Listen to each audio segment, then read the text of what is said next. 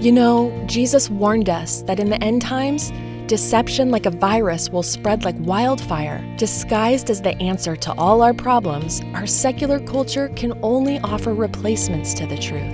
The good news is that the truth of the Bible is the cure. In Pastor Jack Hibbs' new book called Living in the Days of Deception, he reveals the antidote to the lies we're told that have become increasingly harder to detect. From the inspiring foreword written by Mike Pompeo to the final chapters, Pastor Jack exposes how to combat deceptive spirits and equips us when we're deceived by the ultimate liar, Satan himself. Living in the Days of Deception by Jack Hibbs is a powerful must read, and when you order, you can bundle by getting the DVDs and a downloadable link for a gift of any amount at jackhibbs.com slash radio. That's jackhibbs.com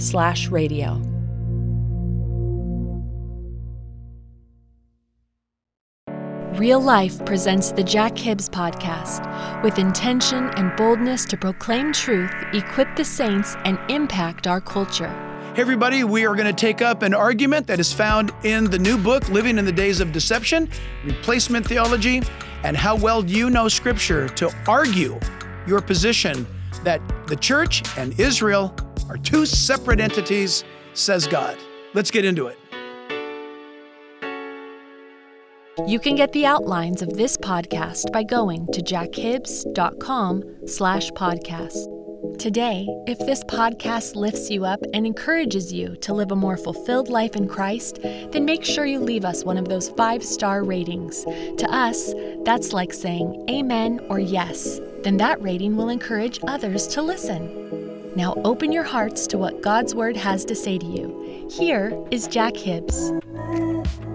Hey, everybody, listen, uh, you're in a hurry. I'm in a hurry. We're going to make this brief, but hopefully powerful. With all that's going on in the world right now, uh, I mean, there's fires burning in every direction. And I even heard last night through some law enforcement personnel that there's uh, people uh, uh, alerts are heightened for this coming summer in America for wildfires and all this stuff, terrorism, blah blah blah. All this is taking place in the midst of the flurry of insanity and craziness. It is so important to address what's going on in the church in the world. And when I say the church, uh, we are finding out every day who is in the church and what, what is the church. Um, one of the things about being the church in the last days is recognizing your place, recognizing who and what you are. The church is the church of the living God, the espoused bride of Christ who is engaged. Scripture clearly implies to us in the New Testament to the Son of God who's coming back, the Bible says, to receive us to himself, that we might experience, book of Revelation, the marriage supper of the Lamb and it is the church, the church, church, church, church, and uh, she is found in the book of Rev. Well, she's found in the Bible, New Testament, all the way up to Revelation chapter four, verse one. She's never again seen on earth, uh, but discovered in heaven somehow. How'd she get there? In Revelation chapter 19, where she is rejoicing and she is wearing her fine linen, clean and bright, which is the righteous acts of the saints. And she is on a white horse, uh, and she is wearing a crown. She is uh, following uh, hmm, someone whose face is as white or bright as the sun, whose eyes are as a flame of fire, out of his mouth goes a sharp two edged sword, and we follow him from heaven to earth in the second coming. His foot's going to hit the Mount of Olives, it says. It's going to just split open. Water's going to come gushing out, Ezekiel tells us, Zechariah tells us, and that he lands in Jerusalem. And the Bible says that we are with him, the bride of Christ, and then he establishes his judgment seat where he divides the sheep from the goats, Matthew chapter 25, and he judges those based on how the world treated his brethren, the Jews. And then after that judgment, uh, the those who are condemned are taken away to judgment, and those who are uh, deemed acceptable, those are mortals, not the church. They live into the millennial kingdom, and that is where we rule and reign with him for a thousand years. It's called the millennium. Jesus Christ must sit on the throne of David during the millennium. All that to say, the church, and I wonder if you caught it, the church is 100% different and separate from Israel. Jesus returns to Jerusalem, the Bible says. Jesus returns to Israel, not Palestine, not Aelia Capitolina, Jerusalem. Not Palestine, not Aelia Capitolina, but Israel, Jerusalem. Jesus sits on the throne of David, not Muhammad. David, the Bible says. And so, in saying this, real quick, and we'll pick it up some other time in, in a deeper uh, podcast together, but just know this right now there are people who are getting all messed up. And I'm loving, I'm sorry to tell you, I'm loving every moment of it. Because these are people who tampered with their Bible in the first place, and they took Israel because they ha- listen because they have an end time worldview that's different than what the Bible teaches. They wound up saying, "Hmm, I guess Adolf Hitler was correct," um, and some of the some of the uh, reformers were correct. Listen, the reformers were awesome, but boy, they had they had end time theology completely messed up look, I'm a big fan of Charles Spurgeon, but you never read Charles Spurgeon regarding the book of Daniel or Bible prophecy. He's a, he's a devotional teacher when it comes to prophecy. He doesn't take it literally. Well, all of a sudden, the Bible we discover Israel's a nation again, and it became a nation in one day, Isaiah chapter 66.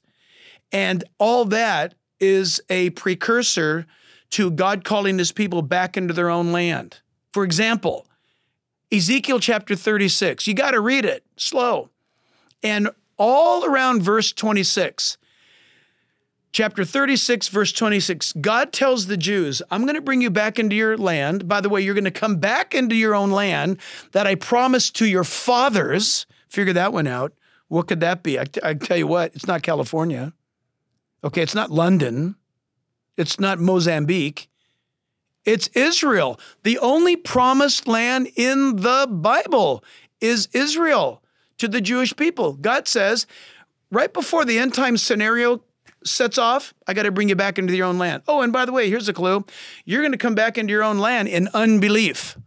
People today are saying Israel is a legitimate, illegitimate nation because they don't believe in Jesus. Of course, they don't believe in Jesus. What's wrong with you? the Bible says they would return not believing in Jesus. They would return in unbelief. Unbelief. The Bible's perfect. They've been returning since 1890 to Jerusalem, to Israel. And even today in the 21st century, the year 2024, the nation doesn't believe. In fact, many Jews in Israel are atheists, so they claim. This is all in the scriptures. But there's going to be events once they're back into their own land that is going to cause them to open their eyes to belief. One of them, it seems to be the trigger itself, is the Ezekiel chapter 38 battle, where they begin to start believing.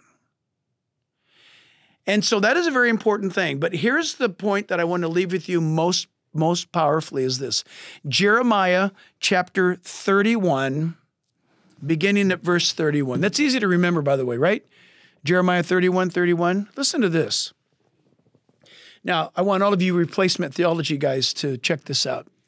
And um, I take great delight, by the way, in you trying to go through all kinds of Bible conniptions and uh, seizures uh, because you're going to try to explain this away. So good luck. May, may the luck of the Lord be with you because that's all you got. This is what the Bible says, okay? Behold, the days are coming, says the Lord. By the way, it says Yah, Y A H. That's the name of God. When I will make a new covenant with the house of Israel. Well, what could that mean? Well, I don't know. Let's just keep reading. And with the house of Judah not according to the covenant that I made with their fathers in the day I took them by the hand and led them out of the land of Egypt. Is this specific or what? My covenant which they broke, though I was a husband to them, says the Lord. But this is the covenant that I will make with the house of Israel after those days. After what days? After the days of God being done with the first covenant. The first covenant's going to be removed. It's going to be complete, fulfilled. It's going to expire. And a new covenant is going to start. Okay? So this is very important because, friends, listen, we're living in the days of deception. That's why I wrote the book, Living in the Days of Deception. Well, here's a shameless plug. You can get it everywhere books are sold, but uh, you can also buy it at jackhibbs.com. Okay? Why? Because we cover about a good section regarding replacement theology. But listen up, everybody. This is why you should not be deceived. And if you're in a church that teaches that the church is going to go through the tribulation period because the church is now Israel, you need to run and never return to that church. I'm dead serious. Because if they're messed up on that, then they're messed up on other doctrines, and they're also calling God a liar based upon Jeremiah 31. All right?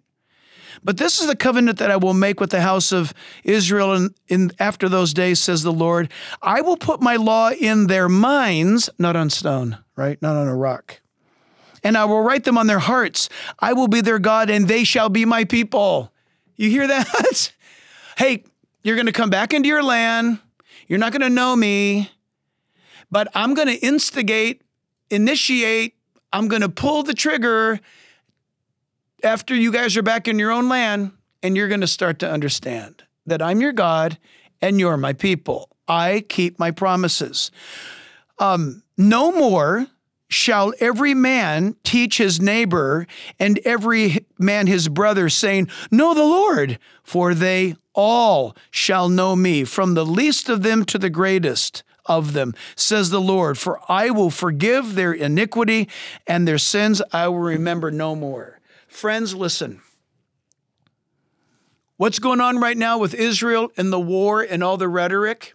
Don't panic, everybody. Don't worry. Don't get nervous. And listen, my, my friends in Israel, don't worry. Turn your eyes to the Lord. That's what you should be doing right now. Turn your eyes to the Lord. Hey, let me be blunt. You're, you're in a war where your enemy is seeking your total annihilation. Okay, and if anybody knows anything about Islam, Islam cannot be a success until there's no more Jews and until Israel is obliterated. That's part of the function of the Mahdi. The Mahdi is the Islamic savior. And Islam teaches that Israel has got to be demolished and the world has got to be on fire to usher in their Messiah, the Mahdi. Well, listen. The Jews today need to fight for their lives. There's going to be wars and there's going to be big wars. There's going to be wars until the Prince of Peace returns. That's Jesus. In the meantime, God says to Israel, in this time of battle, turn to me. Right now, Israel is fighting with the state of the art weaponry. But Israel needs to turn their heart toward the Lord and let the Lord fight their battles. You say, well, how about, how's that going to happen? Like it always has happened. God told Joshua, God told Moses, God told David, God told his warriors, go to battle tomorrow. I will be with you. Did you hear that, everybody? Pastor, I can't believe the pastor's saying that. Oh, we need to grow up. Listen, here's the truth, okay? God told Israel, go to battle tomorrow. In fact, right now, Israel, sanctify yourself. Don't eat anything unclean. Don't sleep with any women tonight because I want you to be pure. Tomorrow you go to battle and I'm going to deliver the enemy into your hands. And as you go and fight, I will go before you. The reason why God went before Israel in those days is because Israel turned to God and sought him, and God showed up. Today, yes, it's true. Today, Israel's fighting for its life. The problem is, yes, God is watching Israel. Yes, God will fulfill his word, but it's all, listen, it's all for this reason. God is waiting for you, the Jewish people, to turn your hearts toward him, to call out upon him. Read Psalm 118. Call out to the Lord, shout to him, Hosanna. Hosanna, blessed is he who comes in the name of the Lord. Do that. And so, friends, listen, the fact is this replacement theology robs you of all confidence of Scripture and Bible prophecy. Some great names, and some of them I have their books on my shelf because I know in this area they're crazies but they do a great job on Mark's gospel. Okay. I just I just know my Bible, I read them through my Bible. So this particular author is a replacement theology nut, but man, is he good in the book of Romans. So I know what to leave out. Okay? But I would never read him for 1st and 2nd Thessalonians. I would never read him for the book of Revelation, Daniel, or Ezekiel. They go off the rails. Let the Bible be the Bible. Judge everything that you hear and read through the Word of God. But know this, everybody, that Israel is not the church and the church is not Israel. For all time and eternity, they're completely separate entities. The Bible says in the book of Jeremiah that Israel is already married to Jehovah. Israel is married to God the Father. The church is engaged to God the Son. The Jew is married to the father. The predominantly, not totally, but the predominantly Gentile bride, kind of like Ruth, is married to Boaz. Think of that. Rahab, she's in the genealogy of the Messiah. Well, the church is predominantly, not exclusively, but predominantly Gentile. Who's she married to? Well, she's not married yet. The Bible says she's engaged to Christ, Jesus. So this is very important, very key. If your church teaches replacement theology, that Israel has no right to exist, then they're playing right into the deceptive plot of Satan himself, and they're lockstep in line with Islam and anti Semitic people who do not know the scriptures. So don't tell me that you've got a degree from XY University and you don't believe in Israel now. You just got your doctorate in theology from where? And you don't believe in the viable nation of Israel, even in this moment of unbelief? Wow. Uh. All I could say is, wow, you've been deceived. Read the Bible, let it speak for itself. This is a topic that we need to take up later on and deeper. But man, this is a life or death moment because if somebody says to you, Yeah, I know it says right here that there's going to be 144,000 Jews during the tribulation period that speak Hebrew, virgin, male, undefiled, Hebrew, 12,000 men from each tribe of the nation of Israel preaching the gospel during the tribulation period. But what that really means is, you know, metaphorically speaking, that's what's going on here. These are these are types. These are typologies and metaphors. And you know what? I don't know what to say. I'm going to watch my mouth right now because I kind of feel like Nehemiah. I'd grab that person by the beard and drag them out of the church because that is an assault on the Word of God and what God has said. No, my friends, listen. You must be born again to enter the kingdom of heaven. Read John chapter 3. So I'm a longtime member of the First Baptist Church of whatever town. My father was the pastor. My grandfather was the pastor. My, I'm the fifth generation. I didn't ask you that. Jesus said, You must be born again to enter the kingdom of heaven. John chapter 3. Are you born again? Are you the choir director? That's your defense? I'm the choir director. Yeah, so what? I'm a pastor of the biggest church in my town, that doesn't make it good. What do you know about the scriptures regarding the difference? Can you argue the difference? I'll, listen, I'll give you two answers here. One's easy, one's hard. Can you show someone else, including yourself, from the New Testament, the difference between the church and Israel? Now, here's the hard one.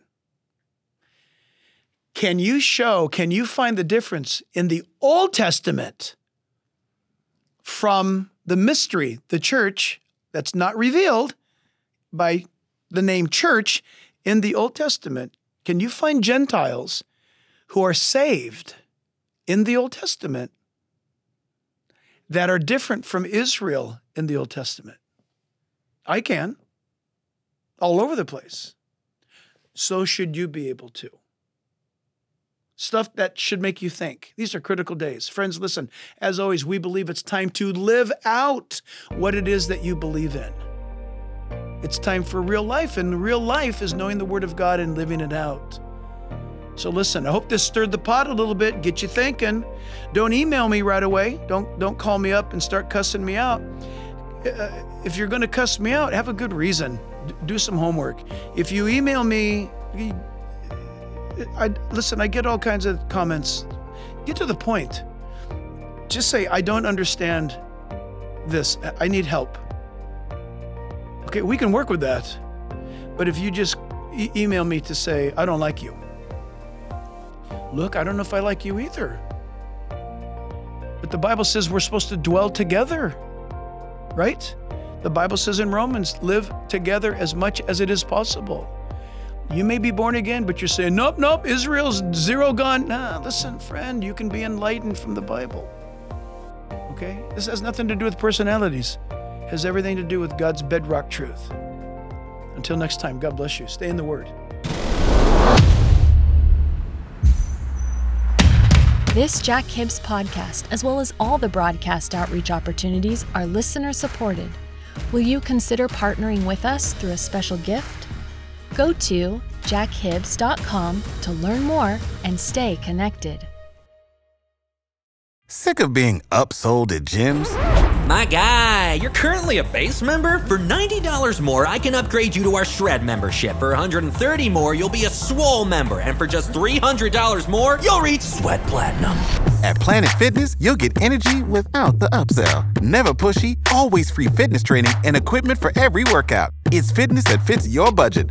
Join Planet Fitness for just $1 down and $10 a month. Cancel anytime. Deal ends Friday, May 10th. See Home Club for details. Without the ones like you, who work tirelessly to keep things running, everything would suddenly stop. Hospitals, factories, schools, and power plants, they all depend on you. No matter the weather, emergency, or time of day, you're the ones who get it done. At Grainger, we're here for you with professional grade industrial supplies. Count on real time product availability and fast delivery. Call clickgrainger.com or just stop by. Grainger for the ones who get it done.